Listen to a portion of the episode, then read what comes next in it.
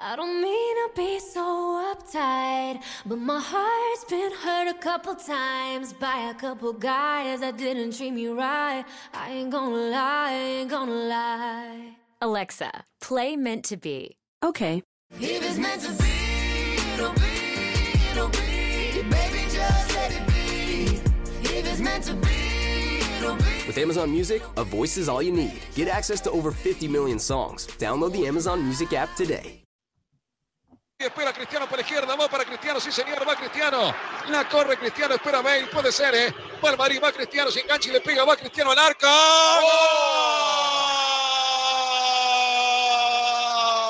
¡Gol! ¡Golazo del Madrid, golazo! Está Cristiano en la cancha, está CR7, golazo. Bienvenidos a otro episodio de Mezcum Podcast. Les habla Rafael Lamoy junto a Julio Borra y hoy vamos a discutir la derrota del Barcelona ante el Real Madrid en el partido de ida de la Supercopa de España 3-1. Mezcum Podcast comienza ahora.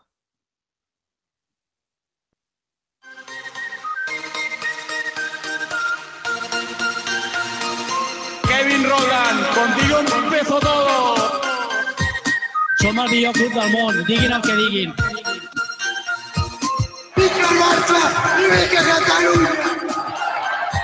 Apreteu els cinc cinturons, que ens ho passarem bé. Dímelo, Julio, cuéntame. Háblame, ¿cómo estás? Estamos, estamos un poco tristes, Rafa. Lamentablemente, el Barça acaba de perder 1-3 en el Camp Nou ante el Real Madrid en el partido de ida de la Supercopa de España 2017 y dolió, dolió y duele todavía. Duele mucho. Eh, vamos a empezar hablando del resultado. ¿Qué te parece? ¿Merecido? Era, ¿Lo esperaba? Yo creo que el resultado es un poco engañoso, no te voy a mentir. O sea, fueron, ¿sabes? Fue básicamente dos zarpazos, dos golazos, o sea, dos auténticos golazos de, de Cristiano Ronaldo y de, y de Marco Asensio. En el Barcelona también creo que, es engañoso porque el Barça tuvo oportunidades, yo creo que de peligro, tal vez no se refleja en las estadísticas como tal en cuanto a tiros al arco. Eh, claro, el penal con el cual el, el Barcelona termina marcando para mí no lo era. De eso vamos a hablar este, un poquito más adelante de la polémica del partido. Pero, ¿sabes? Creo que, que es un poquito engañoso. No sé qué tú piensas. Bueno, yo pienso que el Barça empezó el partido, yo me quedé sorprendido, un juego en casa, como hablamos en el último episodio, con la necesidad de ganar, y el Madrid me salió con más hambre. Empezamos un poco lento, luego en la primera mitad recuperamos el- el- un poco el control del partido, pero me, me- me estuvo raro que el Barça saliera un poco desinflado. Así que dicho eso, el resultado concuerda con, con- con el ánimo con el que salió el Barça a jugar. Mira, a mí lo que me, o sea, me impresionó un poco es que hay que tener en cuenta que también el, el- primer gol del partido es un autogol de Piqué. O sea, lamentablemente tú no cuentas con eso y cuando sucede, pues ya te ponen un poco contra la pared. Y tampoco fue, yo creo que un autogol, sabes, que le podamos echar la culpa en cuanto al, al jugador que lo cometió. O sea, simplemente es un centro desde el lado izquierdo que tratas de despejar, que lo haces 20.000 veces y lamentablemente conectas con el balón de tal forma que termina cogiendo una curva y entra a la portería. O sea, que yo pienso que eso fue mala suerte. Y los otros dos goles, los de Cristiano, o sea, te engancha hacia adentro, pero aún así te la clava al mismísimo ángulo. Y él le marcó Asensio, o sea, les marcó Asensio, ¿qué más tú vas a hacer cuando desde tal distancia te la clava al ángulo? O sea, ¿qué se supone que uno haga en ese aspecto? Tal vez es, es un poco an- antes no conceder una contra de tal manera, pero en cuanto al remate como tal, ¿sabes? Son dos auténticos golazos que, que ni dos Ter Stegen tapaban eso. Claro, estoy de acuerdo. El, portero no había nada que, que pudo haber hecho. Piqué, lo vamos a hablar un poco más adelante. Creo que quizás pudo ser protagonista de otra manera en los dos goles, porque estuvo envuelto en los dos goles de campo y estuvo envuelto también en el autogol. Creo que se pudieron haber evitado con un poco más de proactividad. Me parece un poco blando eh, un Titi. En el segundo gol yo estaba gritando, pégale falta, pégale falta, búscate una amarilla, porque a diferencia de Piqué que tenía una amarilla por, por una mano un poco tonta, pues un Titi tenía, podía dar una falta y parar el, el, el, juego y no, nos costó un gol. Sí, o sea, claro, pero ese es el problema, eso es lo que yo digo, como decimos en Puerto Rico, después de, que tú le ves lo, tú sabes que al perro... pero, un jugador en ese nivel, o sea, los dos goles fueron a la contra. O sea, el Madrid, todo el mundo lo sabe, eh, es un, jugador, un equipo peligrosísimo a la contra. No puedes pecar de blando, de inocente, es el Madrid si te están atacando, para, el, para la jugada, si, si no tienes una amarilla, para la jugada. Cierto, técnicamente los dos goles fueron a la contra, pero no es como que fueron goles a la contra que terminaron con un remate cercano del portero o alguien empujándola. O sea, si fuese en ese sentido, yo tal vez lo entendería, pero fueron dos goles que, dos goles a la contra, pero que terminaron con remates lejanos y golazos. O sea que en ese sentido es como que ¿qué tú vas a hacer respecto a eso? O sea, tú nunca te esperas en ese sentido de que Asensio te clava un gol de esa manera. O sea, yo sé que es un crack y a mí me encanta, pero... Como tú dices, o sea, después que, que pasa, pues es fácil decirlo, pero eh, jugada antes de la jugada que culminen es uno contra uno, donde hay jugadores con tanta calidad como Ronaldo y Asensio que te pueden hacer eso, pues tú tienes que anticiparte y ser un poco más astuto. Nada, eh, es un poco, no me parece que, que, que, un Titi votó el juego, pero sino es un poco un señalamiento que cuando tenga un poco más de experiencia, que sea un poco más agresivo y Piqué debe ser un poco más proactivo en cerrar las distancias entre los atacantes y él, porque en dos ocasiones eh, fueron dos goles bastante similares. Cierto, pero en verdad yo difiero ahí, lo vamos, también lo vamos a, discutir, a discutir ya mismo de los jugadores señalados. No, no, lo, no lo sigamos teasing, vamos a entrar directo a la polémica, que es usualmente lo más entretenido después de estos partidos. Bueno, yo creo que aquí el árbitro perjudicó al Real Madrid y aún así terminaron ganando este, contundentemente, porque el penal que se pitó a favor del Barcelona, la, la supuesta falta de Keylor Navas sobre Luis Suárez, para mí no fue falta para mí Suárez se tiró un piscinazo y luego el, el, Barça termina empatando el partido gracias a que Messi marca de penal. Y después Cristiano Ronaldo, que luego de marcar se quitó la camisa, porque pues obviamente Cristi no, no podía hacer otra cosa que hacer eso, le mostraron la amarilla del libro y al final pues tuvo una jugada que fue bastante controversial, se fue hombro contra hombro con un Titi yo creo que hubo contacto, pero del normal se cayó y el árbitro, pues, según él, pensó que Cristiano se había tirado y le sacó la segunda amarilla y pues por ende lo expulsaron y luego Cristiano empujó al árbitro, que también hay que recordar eso, que eso va a traer un poquito de cola, creo yo. Bueno, primero quiero hacer hincapié en que en el último episodio hice el señalamiento de que Cristiano tomaba un cuidado meticuloso de su cuerpo en la, en la, temporada muerta y hoy, ¿verdad? Me hizo quedar bien porque es un jugador que, que, tú lo notas que su cuerpo es su herramienta de trabajo y está, estaba súper definido. No parece un jugador que no había tenido pretemporada. Así Cuando se quitó la camisa, ¿cómo, porque, ¿cómo te pudiste dar cuenta?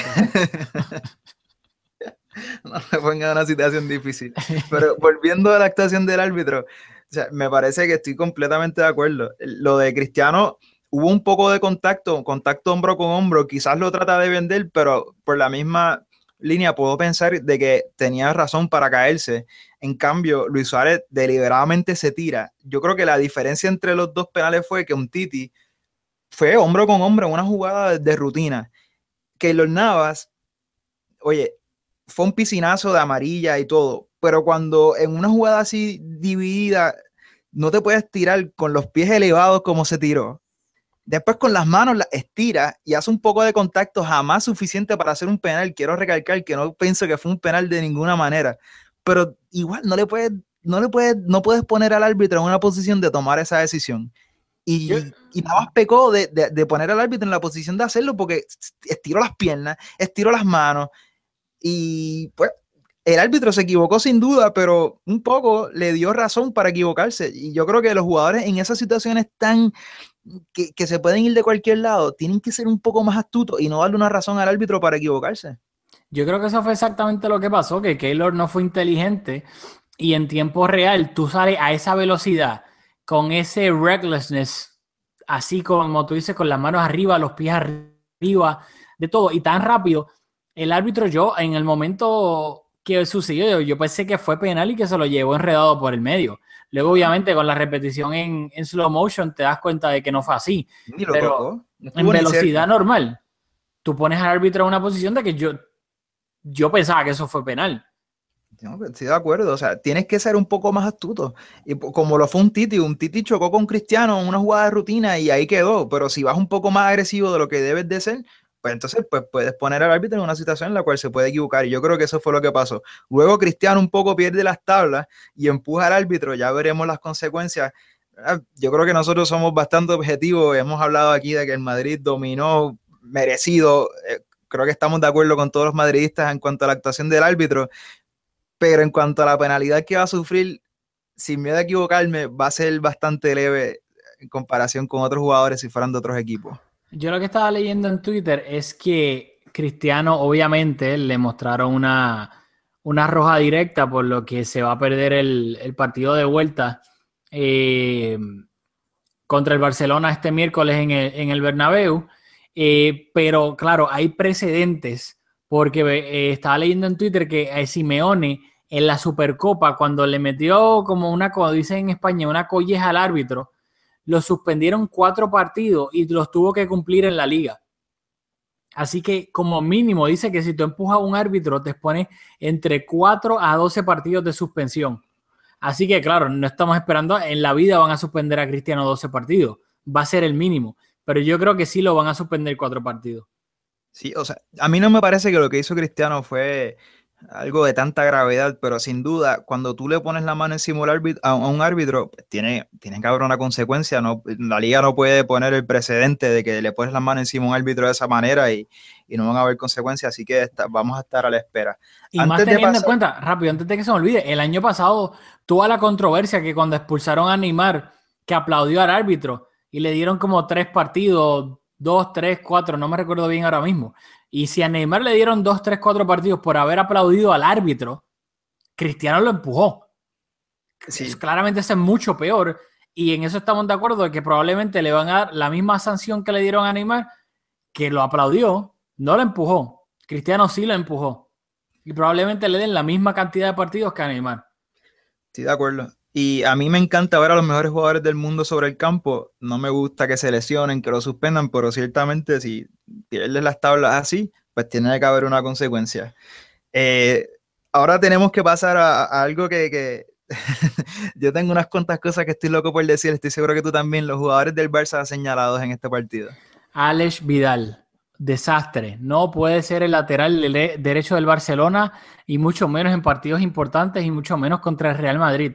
O sea, Alex Vidal hay que saber dividirlo del medio campo hacia adelante y del medio campo hacia atrás. O sea, Alex Vidal hay que recordarle a la gente que en el Sevilla él era un extremo que lo reconvirtieron a lateral en la última temporada y ahí el Barça lo fichó. Alex Vidal también en Lastic de, de Tarragona, si no me equivoco, jugó de delantero centro. Me estaba comentando un amigo en el trabajo hoy, que lo entrevistó inclusive y lo conoce. Alex Vidal, del mediocampo hacia atrás, todos los automatismos de un lateral. Es horrible. No sabe, no, primero que, que todo, cuando hay que salir jugando desde atrás con el balón, hace unos pases estúpidos y horribles que terminan en pérdida y ponen al Barcelona en una situación peligrosa. Segundo, no sabe tirar la línea del offside, siempre está perdido. Tercero, el trabajo de un lateral es que ya sea el lateral opuesto o el extremo opuesto, él no lo deje que saque un centro. Alex Vidal, si ya fuese Isco, Marcelo, quien fuese, sacaban un centro o un pase cuando le daba la gana. Alex Vidal no ofrecía ninguna garantía defensiva en ese sentido. O sea, para mí Alex Vidal es un absoluto desastre. Y luego, teniendo en cuenta que compraste un lateral derecho por treinta y pico de millones a Semedo, Nelson Semedo, que está bien, estamos, tal vez podemos discutir si es bueno, si no, tal vez, pero peor que Alex Vidal no puede ser. O sea, yo me rehuso a pensar eso. Ah, y Alex Vidal es bueno cuando cruza del mediocampo en adelante, que llega de segunda línea, tal vez tirando un centro, porque ya esas son cualidades de un extremo que eso era lo que él era. Si Alex Vidal juega un partido de extremo derecho, yo no tengo ningún problema en el Camp contra un equipo menor, pero de lateral derecho contra un equipo grande, no, jamás y nunca. Yo tengo que reforzar tu argumento porque lo hemos hablado muchas veces. Para mí, el defensa, seas lateral, el lateral definitivamente tiene más responsabilidad eh, ofensiva que los centrales. Pero si tú eres lateral y eres defensa, tu primera responsabilidad es defender. Y te soy honesto, yo no puedo puntualizar muchas ocasiones en las que yo diga contra Alex Vidal defensivamente es un boquete. Pero estoy en total acuerdo cuando dices que tratando de salir del balón, a veces trataba, particularmente cuando trataba de driblear, o sea, las pocas veces que recuerdo que lo intentó, en todas las perdió. Y eso es algo que un, un equipo como el Barça, que los equipos salen con tantas ganas a presionarnos arriba, la, la, clave de un defensa en el Barcelona es salir con el balón de atrás. Y en eso estoy completamente de acuerdo en que falló hoy en muchas ocasiones. Claro, y es que es algo tan importante en el Barcelona que tú, siendo defensa, además de obviamente ser bueno defendiendo, sea bueno con el balón en el pie técnicamente, este, y además tengas la inteligencia de saber cuándo pasarla, cuándo no, a quién pasarse, etcétera, porque si tú pides el, el, Barcelona que algo que lo caracteriza, caracteriza es salir jugando desde atrás con el balón, como diantres tú vas a perder un balón tras balón, tras balón, tras balón en una zona tan comprometida. Y yo pienso que Alex Vidal no tiene, o sea, defensivamente contra jugadores de la, de la calidad del Madrid es un liability, o sea, completamente absurdo. Estoy de acuerdo. Él tiene que, encontrar ese balance entre ser atrevido y, ser descarado. Y yo creo que todavía no lo ha encontrado. Pero más que Alex Vidal, a mí me da furia de Blofeu, que sé que es un jugador que te voy a poner en el spot. Tú lo querías tener en el equipo este año por lo que le da al equipo en, en cuestión de velocidad. Pero para mí es un jugador que, que no quería venir y que tenía un poco, me parece a mí que por lo que puedo interpretar por la prensa, quizás estaban caracterizándolo de una manera que no es, pero me pareció un jugador que estaba, como se dice por ahí, enchuletado, crecido, que no quería venir porque le iba bien en el Milan, llega a un partido importante, se le da la confianza y no solamente no aporta, es que estaba, se, le, se escondía, cuando la tenía, o sea, estaba perdido, le quedó grande el partido y yo entiendo que tú tengas un partido que te atrevas y no te salgan las cosas, porque vamos, Alex, si, si, algo hacía mal es que se atrevía a driblar en, su propio campo, que es una tontería, algo que no deberías de hacer, pero requiere personalidad hacerlo. Pero lo feo no se atrevió a encarar, no la buscaba, el partido le quedó grande. Para mí ese fue el desastre del partido de hoy. A mí lo que me preocupa, y yo estoy, obviamente lo admito, yo lo quería y lo quiero en el Barcelona, porque cuando hablábamos de él era de que, aparte de Neymar, que ya no está, no teníamos una, una, un jugador en el banquillo que tuviese no tal vez la velocidad exacta de Neymar, pero ni siquiera estuviese cerca de él que nos brindara esa opción, ese outlet de velocidad a la contra, ya se fuese con un pase de Messi o de Busquets o quien sea.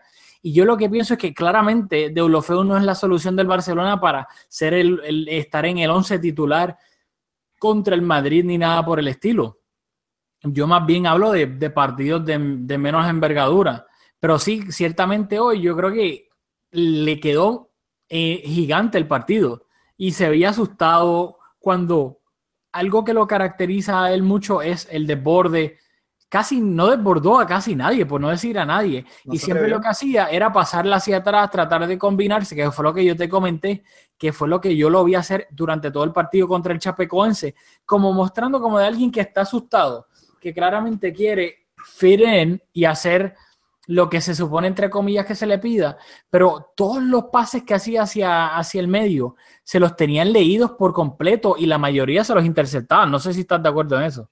Sí, o sea, perdió muchos balones, sobre todo no se atrevió, no sé, o sea, parecía un jugador que no quería estar en el campo y eso es imperdonable para un jugador del Barça. Te puedes equivocar tratando de hacer las cosas bien, pero jamás o sea, me parece, se sentía como que estamos jugando con 10 jugadores desde de, de el principio del partido. Estoy de acuerdo, o sea, y por eso eh, no duró casi nada en el partido. Luego en la segunda mitad entró Denis Suárez, que terminó jugando en esa posición de extremo izquierdo. No sé si quieras decir algo, algo breve de, de Denis. Denis lo, lo, hizo mejor que De lo feo, no estaba jugando en su posición natural, suele jugar en una posición un poco más retrasado. En las ocasiones en que tuvo la bola, igual la pasaba hacia, hacia atrás, no creo mucho peligro, pero me parece que hacía el intento de, de ponerle un poco de pausa al partido. Se aprecia porque fue una, una participación más destacada que la de Dulofeu, pero estamos a la espera de que llegue un refuerzo para esa posición porque sin duda que lo necesitamos. Bueno, yo creo que eso, Sí, ese- eso ese- es furia. tiene nombre, nombre y apellido ese, ese refuerzo que queremos. Estoy seguro. Vamos a ver en las próximas horas si, si llega a pasar algo, una noticia importante, pues yo creo que lo vamos a estar, eh, publicaremos algún episodio para comentarlo. No quiero que se me escape, porque sé que hay un jugador que quieres mencionar. Yo quiero hablar un poco de Piqué, que no me parece que su participación, su juego fue malo, que fue un desastre, que nos costó el partido, pero en los tres goles del Madrid participó. Primero en el autogol y segundo, en el segundo y en el tercer gol estaba marcando en uno contra uno a los jugadores que anotaron. Y ciertamente con jugadores del nivel de, de- los jugadores del Madrid, tú no lo puedes culpar como que, vamos, Cristian, este, Piqué, no te le pegaste lo suficiente. Pero ciertamente me parece que fue un poco dudo de, sus capacidades, debió haber presionado a los jugadores un poco más y, y esos dos goles, ¿verdad? No creo que se hubiesen podido evitar, pero se hubiese visto un poco más de esfuerzo quizás. Claro, pero el problema es que sin duda alguna él estuvo envuelto en los tres goles, así que sin mirándolo por encima, pues claramente Piqué va a estar, como quien dice, en el ojo del huracán. Pero el primero fue un autogol y como expliqué al principio, para mí fue un autogol circunstancial. ¿Sabes? Centro desde la izquierda, tratas de despejarlo, como despejó muchísimos balones, lamentablemente este le cogió un efecto el balón y terminó dentro de la portería. En el de Cristiano, sí, Piqué es el que sale en la foto, pero por ejemplo, en ese sector, ¿dónde demonios estaba Alex Vidal? Alex Vidal estaba por el medio, que nos cogieron en una contra. O sea, Alex Vidal, ¿dónde diablos tú estás metido? O sea, y Piqué, uno contra uno contra Cristiano, el error de Piqué fue que, lo de, que dejó a Cristiano encarar hacia su pie bueno, hacia la pierna derecha, y pues claro, después Cristiano Ronaldo, sabemos la capacidad goleadora que tiene y de remate, y terminó marcando el golazo que tiene. Luego el Asensio, para mí de nuevo, ¿dónde está Alex Vidal? En ese sector. O sea, Piqué tiene que salir y claro, ese, eh, me iba a decir Sergio Asensio, Marco Asensio, sabemos que es zurdo. Piqué le dio el lado zurdo, pero tampoco es que le dio el lado zurdo con ángulo. Se le dio sin ángulo, básicamente. Y Marco Asensio marcó un, un golazo. Sí, fue- O sea, fueron que- individualidades, por eso no, no- no lo estoy culpando, no lo estoy señalando como que tú no, no defendiste. Pero si tú miras la jugada detenidamente, hay mucho espacio entre el, el jugador que tiene la pelota y Piqué, así que un poco eso. Claro, pero es que yo creo que sí, te- ciertamente hay mucho espacio, pero yo creo que eso es circunstancial cuando te pillan una contra de la manera en que te pillaron. Alex Vidal en los dos goles no está ni en la foto ni s- en, la foto en ese sector derecho. Piqué está básicamente en no man's land. ¿Y qué tú vas a hacer siendo Piqué, que sabemos claramente que no es el, el jugador más rápido del mundo? Si Piqué se le pega, fácilmente Asensio y Cristiano pueden acelerar el, el botón de turbo y se le van. Y si se le van y terminan marcando o dando un paso hacia el lado, gracias a eso, para que alguien le empuje, vamos a decir, ah, ¿por qué Piqué se le pegó sabiendo que no es tan rápido? Le debió de dar espacio. Lamentablemente para Piqué le dio espacio porque obviamente estaba en tierra de nadie uno contra uno y terminaron marcando dos golazos ridículos. Así que yo en verdad Piqué, yo difiero un poco en ese sentido y yo no creo que Piqué debe ser un señalado. Tiene un pase. Y quiero mencionar, eh, eh, antes de, de- de despedirnos, eh, el partidazo que hizo Isco, particularmente en la primera mitad. No, Qué mi- partidazo. Lo disco es una ridiculez y saber que, entre comillas, estuvo entre lo- los targets del Barcelona y pues se escapó, que su perro para con si se llama Messi.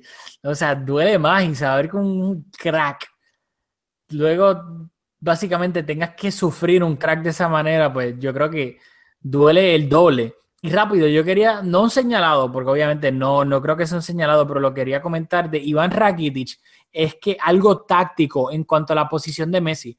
Todos sabemos que el Barça siempre sale con un 4-3-3 con Messi en la banda derecha. Eso es en papel, porque Messi prácticamente no está en la banda derecha. Messi está en el medio, arriba, cerca de Suárez, o tiene que bajar a ayudar al medio campo. Por ende, la banda derecha del Barcelona con Alex Vidal y Rakitic, o sea, perdemos yo creo que un sector del campo completo gracias a eso, porque pues, sabemos que Alex Vidal básicamente es un cero a la izquierda, y luego Rakitic, que yo adoro a Rakitic, pero Rakitic tiene sus limitaciones y, y sus limitaciones. Tú no le puedes pedir a Rakitic que te haga lo que hace Isco o Luka Modric. Por ende, cuando Messi baja al medio, ese sector derecho del campo del Barcelona se vuelve inútil, no hay nadie. O sea, perdemos ese sector. Y Rakitic tiene espacio, a veces se ve con el balón, pero Rakitic no es un jugador capaz técnicamente de quitarse uno, dos, tres jugadores de encima. Así que Rakitic de momento la tiene, tiene tal vez a uno del Madrid de enfrente que si se lo quita puede casi llegar a portería, pero él no tiene esas cualidades. yo creo que el Barcelona, pues debido a eso, nos estamos cerrando un, sector del campo que a mí no me sorprendería si en algún partido, si llegamos a fichar a Dembele, exista la opción de que Messi pueda ser uno de los interiores y jugar con Dembele en la banda derecha, jugar con Coutinho en la banda izquierda, Suárez en el medio de delantero centro y que Messi sea uno de los interiores, básicamente, o poder jugar un 4-2-3-1.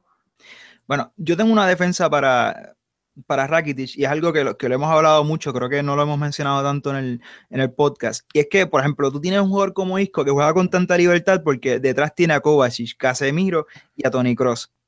Ah, o sea, no es que jugar con tres jugadores que, que, te, que te cubren la espalda es fácil porque ciertamente es un tácticamente, eh, técnicamente jugador muy diestro. Pero Rakitic en esa banda tienes a Marcelo tienes a Isco estaba jugando en el medio, tienes a, Bale un poco hacia la izquierda, pues no te puedes ir con el balón en el pie a perder el balón porque es que dejas la espalda muy, o sea, no tienes cubierta atrás, solo está eh, solo está Busquets. Así que un poco entiendo tu punto, pero Rakitic tiene esa responsabilidad defensiva con la cual no puede irse a atacar, a, tratar de driblar al último jugador, como dices, para quedar frente a la portería, porque tiene muchas responsabilidades. Yo creo que hay un poco cuando con jugadores como Paulinho, con, dos jugadores con un poco más responsabilidades defensivas, pues tus interiores tienen más libertad para, atacar, porque en esa responsabilidad solamente la tiene Messi y Iniesta o sea, Rakitic no puede irse a atacar así. ¿Quién lo va a cubrir? No, cierto, pero aún así, en cuando a veces por las circunstancias del partido que le pasaban el balón y se encontraba en esa área que si tuviese las cualidades técnicas, tal vez podría haber hecho algo más.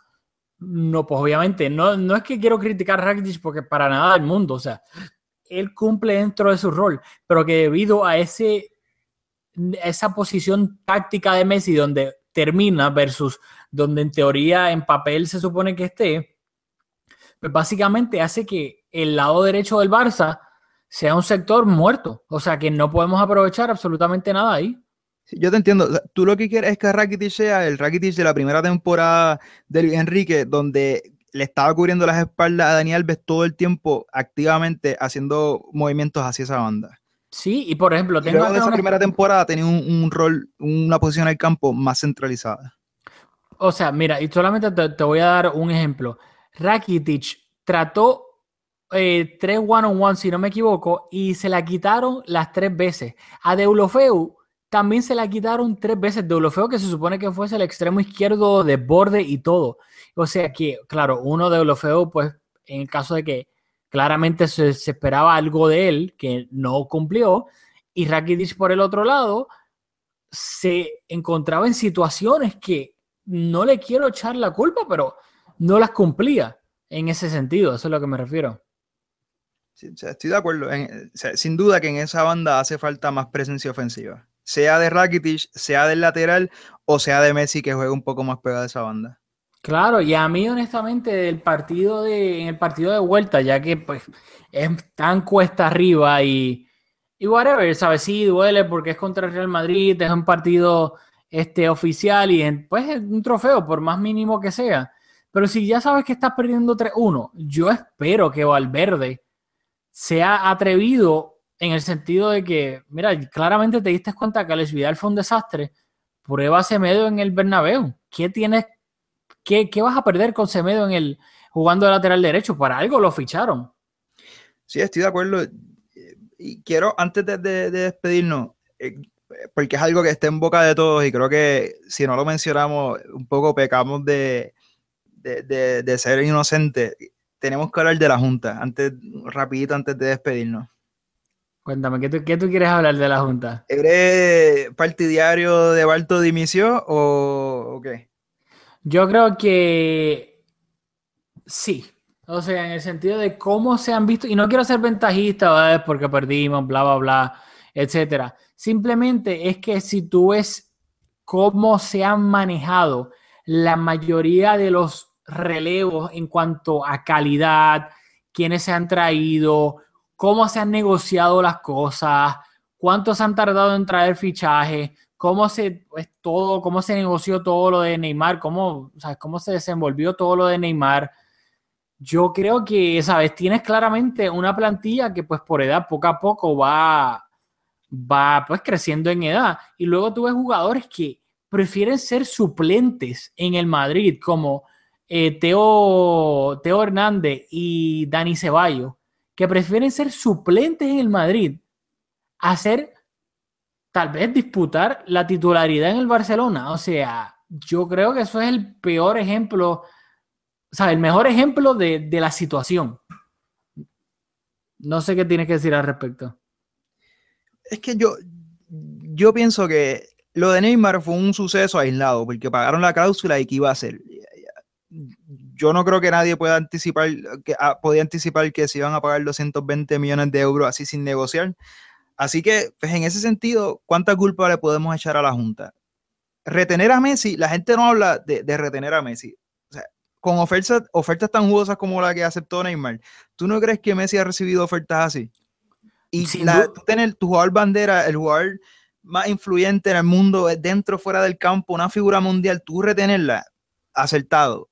La contratación de Lucho, acertada. En un momento en que el Barça carecía de un líder, traer un técnico con personalidad, acertado. Con los fichajes nos hemos equivocado, igual que se han equivocado muchos equipos en la liga y en, y en otras ligas de Europa, nos hemos equivocado. Pero igual se han fichado buenos jugadores. O sea, un Titi me parece que, que un central de garantías para el futuro. Te equivocas a veces, en otras veces fichas bien. Yo no veo. Perdimos a Neymar con un mes abierto en la, en la ventana de transferencia y todo parece indicar que vamos a comprar a, a Coutinho y a Dembele. Fichar a esos dos jugadores en un mes no es fácil y todo parece indicar que va a suceder. Así que, ¿qué, qué, se- qué más se puede esperar de la Junta? Entonces yo difiero, porque hasta que no pase lo de Coutinho y lo de Dembele, pues no puedo, no, porque por más que parezca que se va a hacer, siempre se sigue extendiendo, así que yo hasta que no pase, no se lo puedo atribuir.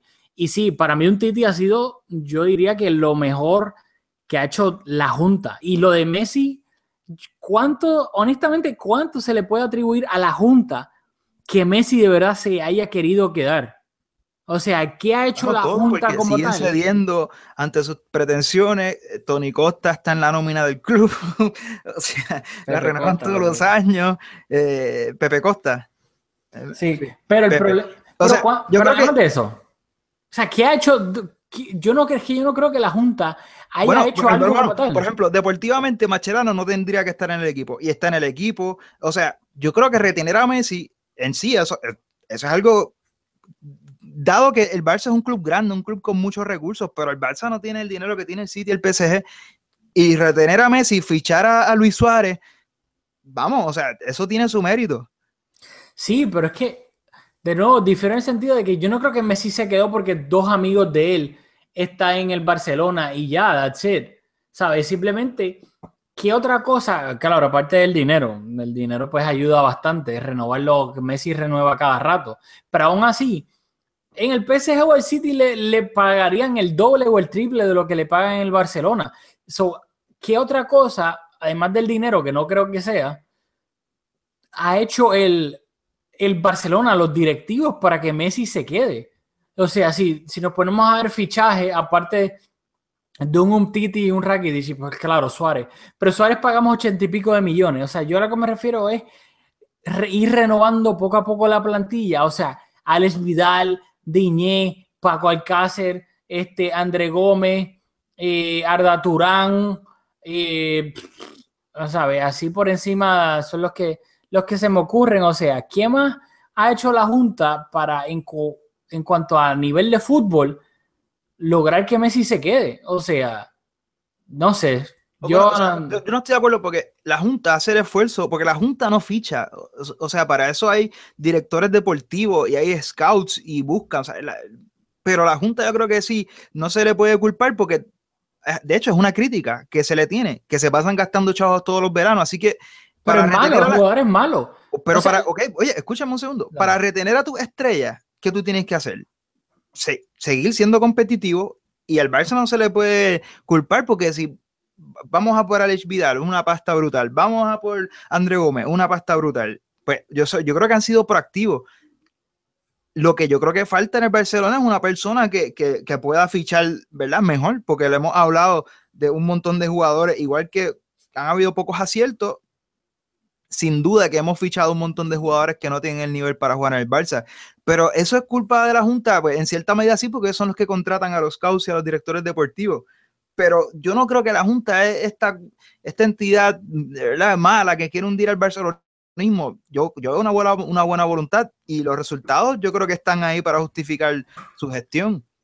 Claro, pero te pueden tener buena voluntad, entre comillas, pero, pero si los resultados son los que son con los jugadores, pues son unos ineptos en ese sentido.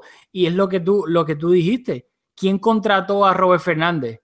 ¿Quién contrató a Ariedo Braida? Que todavía yo no sé qué ha hecho Braida, que llegó al Barcelona como si fuese, olvídate, el hombre de las mil conexiones, de los mundos del fichaje. Y aquí, ¿qué ha hecho Braida en el Barcelona? Esos dos llegaron, los contrató la Junta.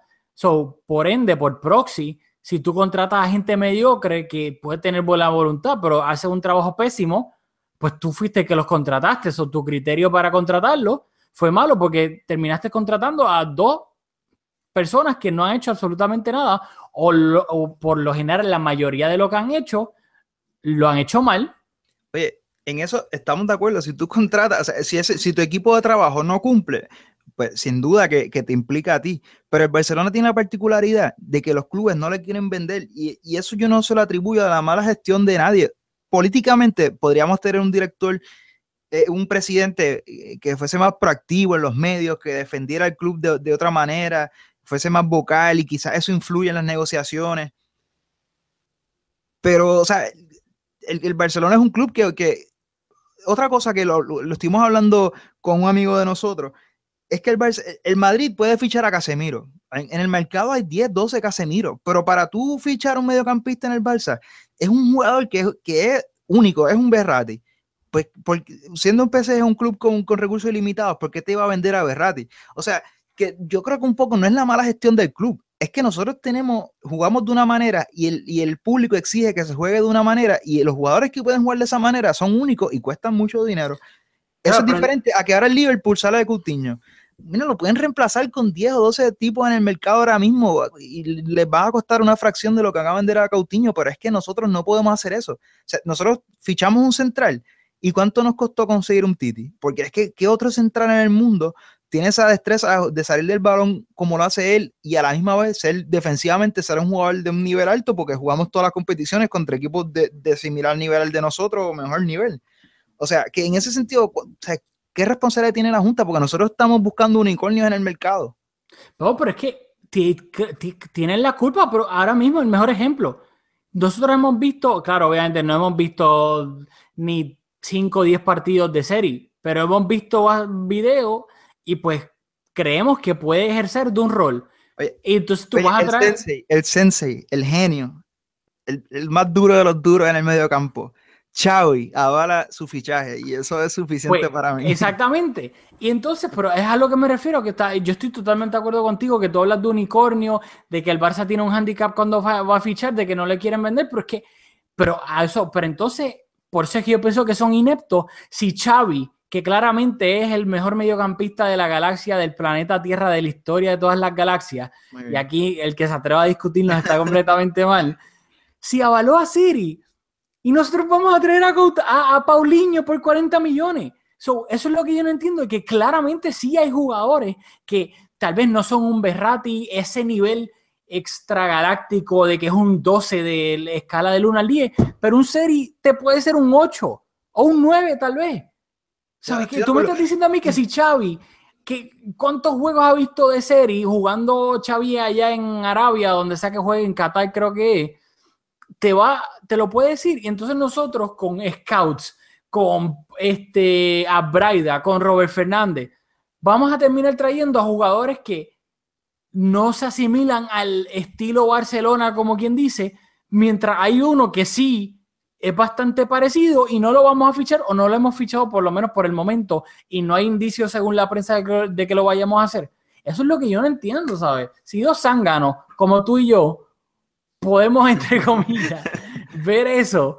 O sea, es lo que tú dices, si hay un tipo que le están pagando un salario anual para ver eso y un director deportivo que le pagan a Braida, que no es el director deportivo per se, pero le pagan para viajar y ver partidos en vivo. O sea, ¿qué pasa? Eso es lo que yo no entiendo. Yo, yo estoy de acuerdo en cierta medida. Yo estoy convencido y de acuerdo con que la gestión podría ser mejor.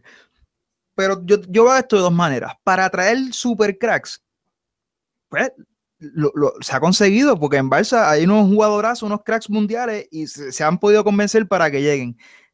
Lo que me parece a mí que estamos fallando es en traer a esos jugadores como Seri, esos jugadores de primer nivel que, que ahora mismo, por ejemplo, si Seri llega, va a disputarle la posición a, Rakitic. O sea, que no es, una, no es un fichaje superestrella que va a empezar en el 11, pero es un buen fichaje, un jugador, un squad player. O sea, ese tipo de jugador buenos que aporten al equipo, en eso se ha fallado. Pero las, las superestrellas han llegado y yo creo que las superestrellas van a seguir llegando. Sí, porque es el Barcelona, porque tenemos a Messi, pero en cuanto a la toma de decisiones, en especialmente el mediocampo del Barcelona, que es lo religioso sagrado de este club, yo creo que claramente hay una deficiencia técnica en cuanto a André Gómez, que claramente no da el nivel del Barcelona. Pagamos 35, repescas a Denis Suárez, que sí es un squad player, pero comparado con es inevitable, hay que compararlo con el mediocampo del Madrid y esos jugadores técnicamente no está al nivel. Tienes un Sergi Roberto que sí nos podemos poner nostálgicos, es de la casa, se ha querido quedar, etcétera, pero Sergi Roberto no es la solución técnicamente para el mediocampo del Barcelona. Fichas Arda Turán, que entre comillas, esa es la única excusa que yo tal vez le puedo dar a la Junta. Estábamos en una situación precaria de que por el, el ban de la FIFA y fichamos al que era un crack en el Atlético de Madrid técnicamente.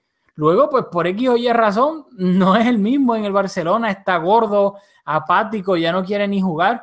Rafinha también es un jugador del montón de interior en el medio campo, son, son jugadores normalitos comparados con los cracks que hay en el medio campo del Madrid. Iniesta se está ya, le quedan dos o tres recortes, no te dura 90 minutos en un partido y los 50, 60 minutos que se me olvidó ponte a, a, Iniesta de señalado. Iniesta no hizo absolutamente nada en el partido. Otra Pero, vez oye, de nuevo el- desaparecido.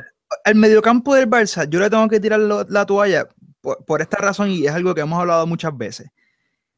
El Madrid juega con cuatro mediocampistas y los cuatro tienen. ¿Tú viste cuántas bolas recuperó Isco hoy? Tienes a Kovacic, Casemiro, Cross.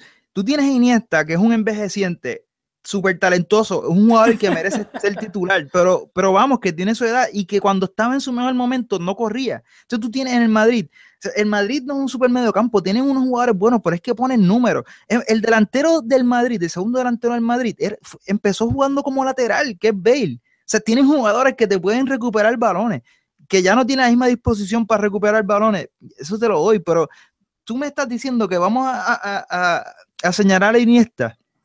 Yo creo que tácticamente, como hablamos, podemos jugar con dos delanteros y subir un poco a Messi para ayudar a conducir el balón, pero tú tienes en el Madrid a cuatro jugadores en el medio campo y en el, y en el Barça tienes a Busquets, que no es el tipo de más recorrido.